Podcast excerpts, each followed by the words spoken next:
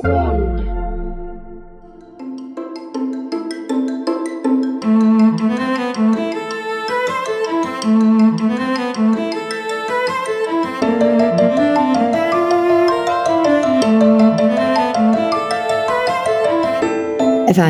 Dış Minnaklar Podcast'imize hoş geldiniz. Ben Ömür Kula. Bahadır Karaası. Efendim bugün uzun zamandır seyahatlerde olan hem Bahadır Hocam hem de ben birazcık hem Avrupa'yı hem Doğu'yu görme fırsatı elde ettiğimiz için tabii Bahadır Hocam zirvelerde ben daha çok turistik ve işsel gezilerde bunu da dikkate alarak hayat oradan nasıl görünüyor, Türkiye oradan nasıl görünüyor bunları konuşalım istiyoruz. Hocam ben hiç vakit kaybetmeden çok yakın zamandaki bu NATO zirvesiyle ilgili izlenimlerinizi almak istiyorum. Yani nedir bu en son seçimlerden sonra ve NATO'nun kendi içindeki gelişmelerden sonra da Türkiye'nin dış politikası, tavrı, nasıl hissediliyor NATO'da? Ne gibi bir algı var veya bir değişim var mı? Oradaki görüntüyü bize tarif etseniz. Türkiye dünyadan gerçekten çok karmaşık bir ülke olarak gözüküyor. Yani Türkiye'yi zaten anlayabilen hem mevcut olmakta olanı hem daha sonra olmakta olanı anlayabilen insanlar bir gün bunu bilimsel bir şekilde ifade edebilirlerse yeni bir Nobel ödülü tesis etmek gerekiyor.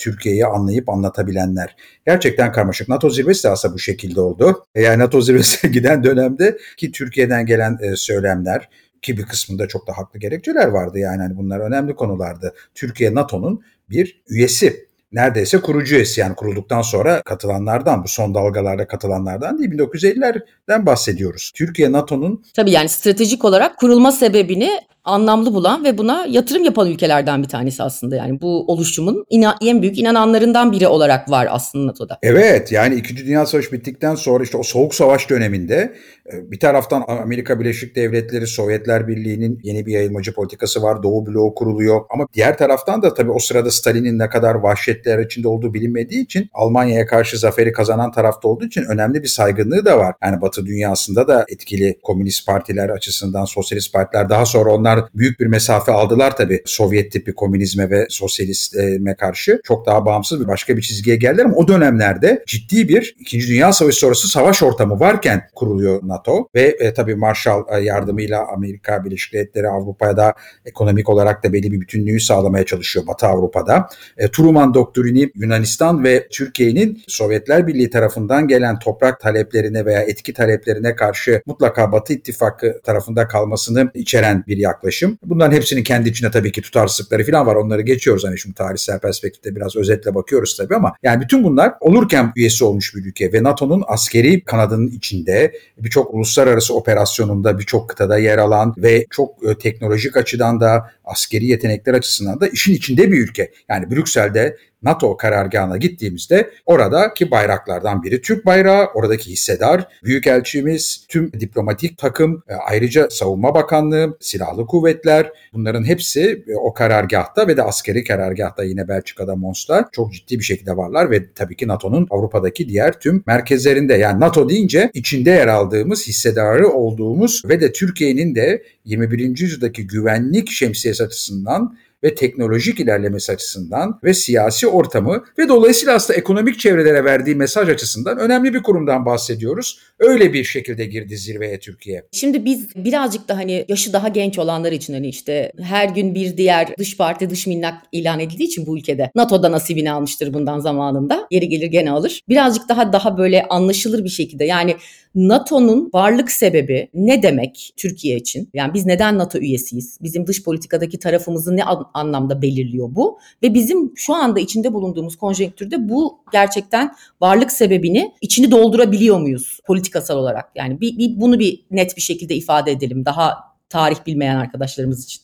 ya hepimiz öğreniyoruz, hepimiz öğrencisiyiz tarihin. E, tabii yani şimdi çok e, akademik ve bilimsel açıdan herhangi bir kurumu, politikayı, siyasi şahsiyeti, akımı incelediğimiz zaman artılarıyla, eksileriyle incelemek gerekir ve insanlık uygarlığının kalkınma ülküleri açısından bir barış topluluğu, bir özgürlük topluluğu olması gereken bu gezegendeki insanlık uygarlığına bakarsak tabii ki çok eleştirel olacağımız birçok yanı var. Her konunun NATO'nun da. Ama şimdi siyasi bir analiz yapıyoruz ve ülke açısından, Türkiye açısından da konunun bilançosuna baktığımızda Türkiye'nin devlet geleneği, oturmuşluğu, Orta Doğulaşmamış olması bu kurumlarıyla, yapısıyla bu kadar 20. yüzyıl boyu ve dünyadaki tüm çekim gücü açısından NATO üyeliği ve onun getirdiği kimlik çok önemli olmuştur. Savunma sanayimizin de gelişmesinde önemli olmuştur. Ülkenin yani bir gün işgal altında kalma korkusu içinde yaşamayan bir ülke olmasında da olmuştur. Silahlı kuvvetlerimizin dünyadaki saygınlığı açısından da olmuştur.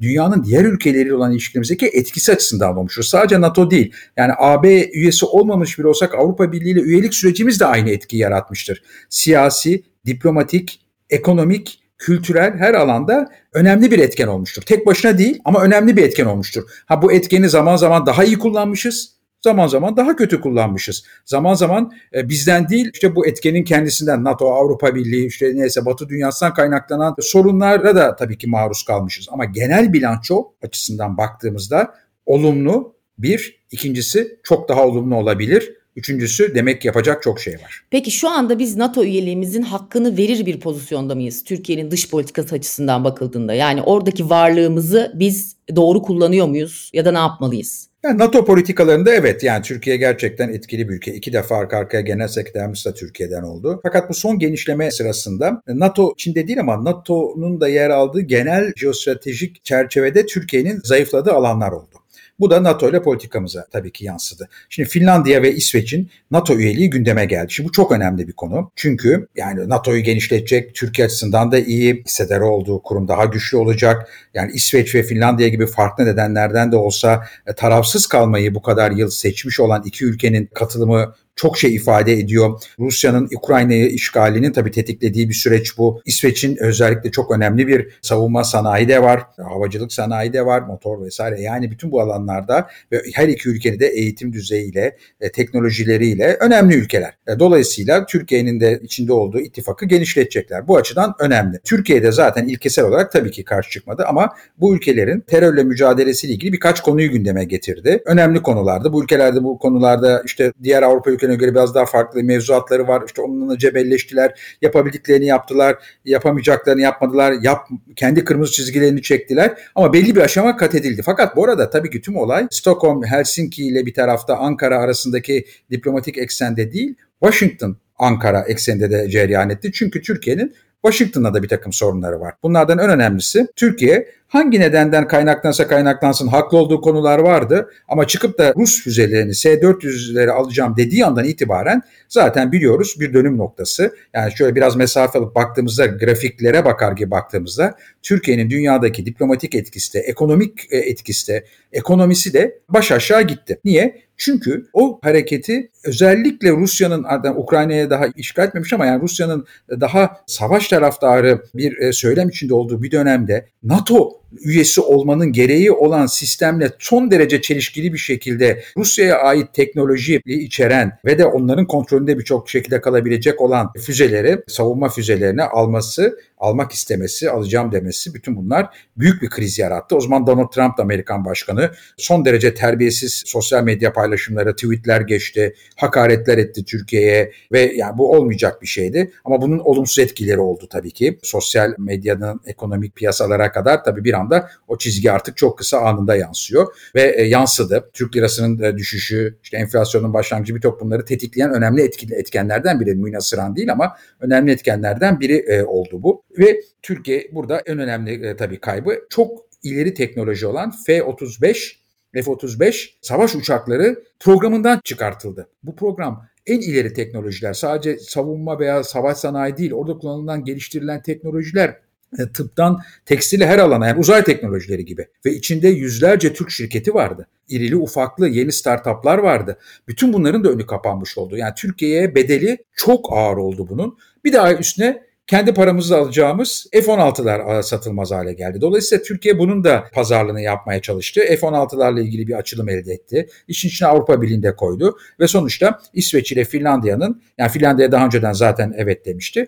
İsveç'in de tam üyeliğinin NATO'ya önünü açtı. Yani Batı dünyasında birazcık daha konumunu pekiştirdi ve burada da çok önemli olmasa da önemli mesafeler kat etti diplomatik açıdan. Bunu tabii çok daha etkili yapabilirdi eğer Türkiye tüm Batı ile ilişkilerinde olduğu gibi dünyada demokrasi, insan hakları, özgürlükler, ekonomi yönetişimi, işte sosyal idealler konularında çok daha ileriye giden, çok daha güçlü bir konumda olsaydı bunların etkileşimi çok barizdir. Yani bakın iki etkileşim çok önemli. Bir, ekonomi performansla, ülkenin ekonomisiyle genel siyasi tablosunun hukuk devleti, sosyal ilerleme konularından oluşan genel siyasi tablosu birbirini etkiler. Türkiye gibi ülkede çok mutlak etkiler.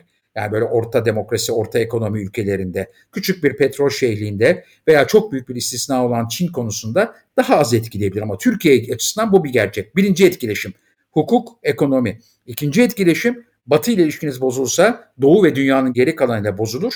Dünyanın geri kalanında etkiniz azalırsa Batı'da öneminiz azalır. Bu ikisi hep beraber gider birbirine alternatif süreçler değillerdir. Peki biz acaba yani şimdi bu yaşananları değerlendirdiğimizde biz çok net bir aslında dönüş gerçekleştirmişiz. Ama herhalde bunun hesabını kitabını yapmadan yani bu popülist bir dönüş müydü acaba? Yani e, gerçekten stratejik bir dönüş olacak şekilde arkası önü hesap edilmeden bu kadar sert dönülünce tabii ki bütün bu bahsetmiş olduğunuz bu arada işte hem itibar kaybı hem e, NATO'daki ağırlığımızın azalması sebebiyle etkimiz olabilecek olan kararlara olan etkimizin azalması, yine e, ekonomik olarak yansımaları vesaire. Ama biz bunun yani bu bu dönüşün bir kazancını elde edebildik mi? Yani burada bir bedel ödedik ama yüzümüzü buraya döndüğümüz zaman ne elde etmiş olduk? Valla tam bu dönüşüm olduğu sırada sen önemli iş görüşmelerindeydin. Hem batıda hem doğuda. Var mıydı bir herhalde merak vardı da şaşırtı şaşırma da vardı ama çok büyük bir hurra var mıydı? Yok yok tabii ki yok. Çünkü mi? şimdi çok enteresan yani gerçekten iş hayatının içerisinden dünyaya bu gözle baktığınız zaman, bu bilgilerle baktığınız zaman dışarıdan yani sıradan bir vatandaşı sadece politika dinlemesinden çok daha farklı dinamiklerin olduğunu görüyorsunuz. Yani şimdi biz nasıl görüyoruz sıradan bir vatandaşın gözüyle bakmaya çalıştığımızda işte o Orta Doğu, Doğu Doğu'dur, işte Batı'da Batı'dır ve bunlar birbirine hiç benzemez. Halbuki hiç öyle bir şey yok. Yani bu az önce bahsetmiş olduğunuz hukuk ve ekonomi ilişkisi doğuda neredeyse tamamen Avrupa'yı standartları yakalayacak şekilde gelişmeye dönük bir şekilde ilerletilmeye çalışılıyor. Yani bizim burada bir kurulu düzene sırtımızı dönüp anlaşmaları bilmem neleri saymıyormuşçasına bir tavır sergilememiz sadece Avrupa'da değil doğuda da güven kaybına sebep oluyor. Ya çünkü bunun olmadığı yerde yerine konulacak olan şeyin ne olduğu konusunda büyük bir soru işareti var. Yani bu kararları bu şekilde sert bir şekilde arabayı aniden direksiyonunu kırdığınız zaman karşı şeride geçerseniz eğer yani karşı şeritten gelenlerin buna hazır olmadığı aşikar. Yani. Ve herkes kendi şeridinde gidiyor. Kurallar her yerde aynı. Evet. Yani ben kendi tecrübemden yani iş toplantılarımdan şunu çok net bir şekilde söyleyebilirim. Bu özellikle bahsettiğiniz bu büyük teknoloji atılımına sebep olabilecek bu uçak motoru anlaşmasının olmamasının sonucunda Türk şirketleri inanılmaz paralar kaybetti ve Türk ekonomisi 21. yüzyılı yakalayabileceği yeni açılımlara olan e, nefesini yitirdi. Ve bu yine popülist açıklamalara biz kendimizinkini kendimiz yaparız, kendimiz üretiriz, kendimiz uçururuz, kendimiz hallederiz, her şeyimiz var gibi bir şeyle üstü örtülmeye çalışılıyor. Ama hala bakın bu şirketler bu zarardan geri dönemediler. Yani şu anda bu şirketler hala kapanma riski de yaşıyorlar. Doğru. Ee, ve bunun karşılığı alınmadı. Yani şu yapılmış olsaydı hani o bir örnek sadece. Hani bu tip bir U dönüşünün ekonomik ve siyasal toplumsal bedelleri eğer yüzümüzü döndüğümüz taraftan yerine konulacak olan başka anlaşmalar ve ilişkiler ve bir takım düzenlemelerle tamam arkadaşlar bunu değil şimdi bunu yapıyoruz şeklinde bertaraf edilmiş olsaydı altında stratejik bir çalışma olması lazım. O zaman tabii acı olan şu herkes bunun çok popülist bir dönüş olduğunu görüyor. Tabii bunun bu kadar popülist bir dönüş olması da ekonomik olarak yani siz küçücük bir Türkiye şirketi olarak Suudi Arabistan'da bile iş yapmaya çalışırken dalga konusu oluyorsunuz toplantı açılırken sizinle dalga geçiyorlar. Ya. Yani şimdi bu çok acı bir şey. Evet bunu aşmak gerekiyor. Peki aşabilir miyiz? Evet çünkü bir 10 yıl öncesine kadar böyle değildi. 20 yıl önce böyle değildi. 25 yıl önce böyle değildi. Demek ki aşabiliriz. Asıl konu burada. Nasıl aşılacak? Popülist dönüşümü yapısala dönüştürerek. Başka çaresi yok. Yani bir şekilde bunu e, ciddiyete oturtmak gerekiyor. Çünkü hepimizin senin de ben yani iş dünyasındaki şimdi düşünüyorum yani de konuşurken de aklıma geldi. Birçok toplantı böyle gözümün önünden film şeridi gibi geçti geçtiğimiz 30 yılda. Brüksel, e, New York, işte bilmem San Francisco, Londra, Frankfurt, Berlin, Paris değil sadece. Aynı zamanda işte bilmem Riyad, Dubai, işte Taipei, Şangay, Buenos Aires yani dünyanın geri kalan bölgelerindeki uluslararası yatırımcılarla olan tüm toplantılarda hep Türkiye için ana filtre Batı ile ilişkisi iyi mi bir, Batı ile ilişkisi iyiyken sadece Batı'nın içinde kalmayıp tüm dünyaya da açık bir ülke mi iki. Ya bu ikisini başarması gerek. Tüm dünya böyle bakıyor. Kaldı ki tüm dünya zaten o Batı Doğu o konusunda takıntılı değil bizim gibi. Evet. Dubai'deki bir toplantıda da masanın etrafında İngilizler, Japonlar da olabiliyor aynı gruplar içinde. Gidiyorsunuz karşınıza Orta Doğu kökenli, Uzak Doğu kökenli insanlar New York'ta masanın karşısında da olabiliyorlar. Yani zaten dünya ve sadece köken olarak değil, yani şahsi köken olarak değil, kurumsal köken olarak, şirket olarak da veya yatırımcı olarak da. Ha, yatırım deyince portföy yatırımları var. Doğrudan gelen para, sıcak para, giriş çıkış yapan veya portföye yatırım yapan para var. Bir de doğrudan yatırım var. Şimdi bu doğrudan yatırımlar ülkeye daha çok istihdam getirir, teknoloji getirir, saygınlık getirir, marka değeri getirir. Ülkenin ihracatını da arttırır. O yatırımlar işte çok önemli ve işte bu doğrudan yatırımların eğilimine de baktığımızda yani işte Avrupa Birliği ile ilişkilerimizin iyi gittiği, NATO'da güçlü olduğumuz, Batı dünyası güçlü olduğumuz 2000'li yıllarda hızla artıyor. Dünyada dolaşan uluslararası paradan Türkiye büyük pay alıyor ki bu para önemli. Çünkü bu para da hakkımız da var almamız gerek. En çok parayı döndüren Amerika Birleşik Devletleri. Hem dünyaya en çok yatırım yapıyor hem dünyadan en çok yatırım alıyor. Sonra tabii ki Çin var. Onun dışında da hep Batı dünyası ülkeleri var zaten. İşte Almanya, İngiltere, Hollanda, Fransa, İtalya tüm bunlar geliyor. Hindistan giderek yükseliyor bu konuda bir yatırım içinde. Şimdi tüm bu dünyada uluslararası parayı doğrudan yatırımı çekerken Türkiye aldığı payı ekonomik ağırlığının dünyadaki iki katına çıkarmıştı. Yani o dönem itibariyle aşağı yukarı yani dünyada bir buçuk trilyon dolar para dolaşıyordu ve Türkiye aldığı payı 5-10 milyarlardan 30 milyara doğru bir eğilime koymuştu. Sonra işte ülkede bir takım işte yine düşünce suçu içeren e, bir takım konular işte Türk Ceza Kanunu 301 falan falan. İşte Kıbrıs politikasında onlar hata yaptı. Türkiye daha fazla hata yaptı. Kendi çıkarlar açısından orada karıştı iş. Derken Avrupa Birliği kendisi içinde işte başka sorunlar çıktı. Ama yani o ilişkilerin cazibesini kaybetmesi 2010'lu yıllara girdiğimizde Türkiye'deki gelen dünyadaki parayı da etkiledi. Geliyor, gelecek ama hak ettiğinin çok altında geliyor. E, dolayısıyla Avrupa Birliği ilişkiler de önemli. NATO'nun daha, daha daha önemli çünkü ekonomik ortamı, yatırım ortamını ilgilendiriyorlar bir taraftan da. Ve şimdi bu NATO zirvesi sonucunda dediğim popülist aşamayı geçip somut olarak Avrupa Birliği ile iyi ilişkilerin birkaç adım atılabilirse işte o zaman Türkiye sağlam temellere oturur. Evet yani aslında son bir, bir bağlamak adına yani tüm dünyada politikacılar tabii ki popülist söylemleri benimsiyorlar. Eninde sonunda hani herkesin birinci ön koşulu hükümette kalabilmek. Hani bu da oy verenlerin aslında psikolojisini yönetmekle olabiliyor sadece. Bu çok anlaşılabilir bir şey. Bunun zaten kendi ilmi bilmi var. Ama bütün bunun diğer trafik kurallarından yani yolun nasıl akması ve ne yönde akması gerektiği ve herkesin uyması gereken kurallardan bağımsız madem öyle ele alınıp hani buradaki yapısal pozisyonun korunmaya çalışılması gerekiyor. Ama tabii biz yani fişi çeker gibi bazı şeyleri yapmış olduğumuz için son yıllarda aslında buradaki mesele şu ben yani yatırımcı olan arkadaşlarımdan işte borsada para yöneten arkadaşlarımdan da biliyorum. Aslında para yani hiç kimsenin fikrine çok da bakmıyor zannedildiği kadar psikolojik bizi sevmiyorlar işte bizi şöyle yapıyorlar falan. öyle bir şey değil. Yani kurallar, kanunlar, standartlar güven verici bir şekilde yerinde oluyor olsa bu para koşa koşa gene gelir. Çünkü geçmişte geldi. Aynen öyle. Yani sistem zaten ona hazır. Ama sistemin çalışmama ihtimali üzerinden bir güvensizlik yaratıldığı andan itibaren tabii ki kaçar.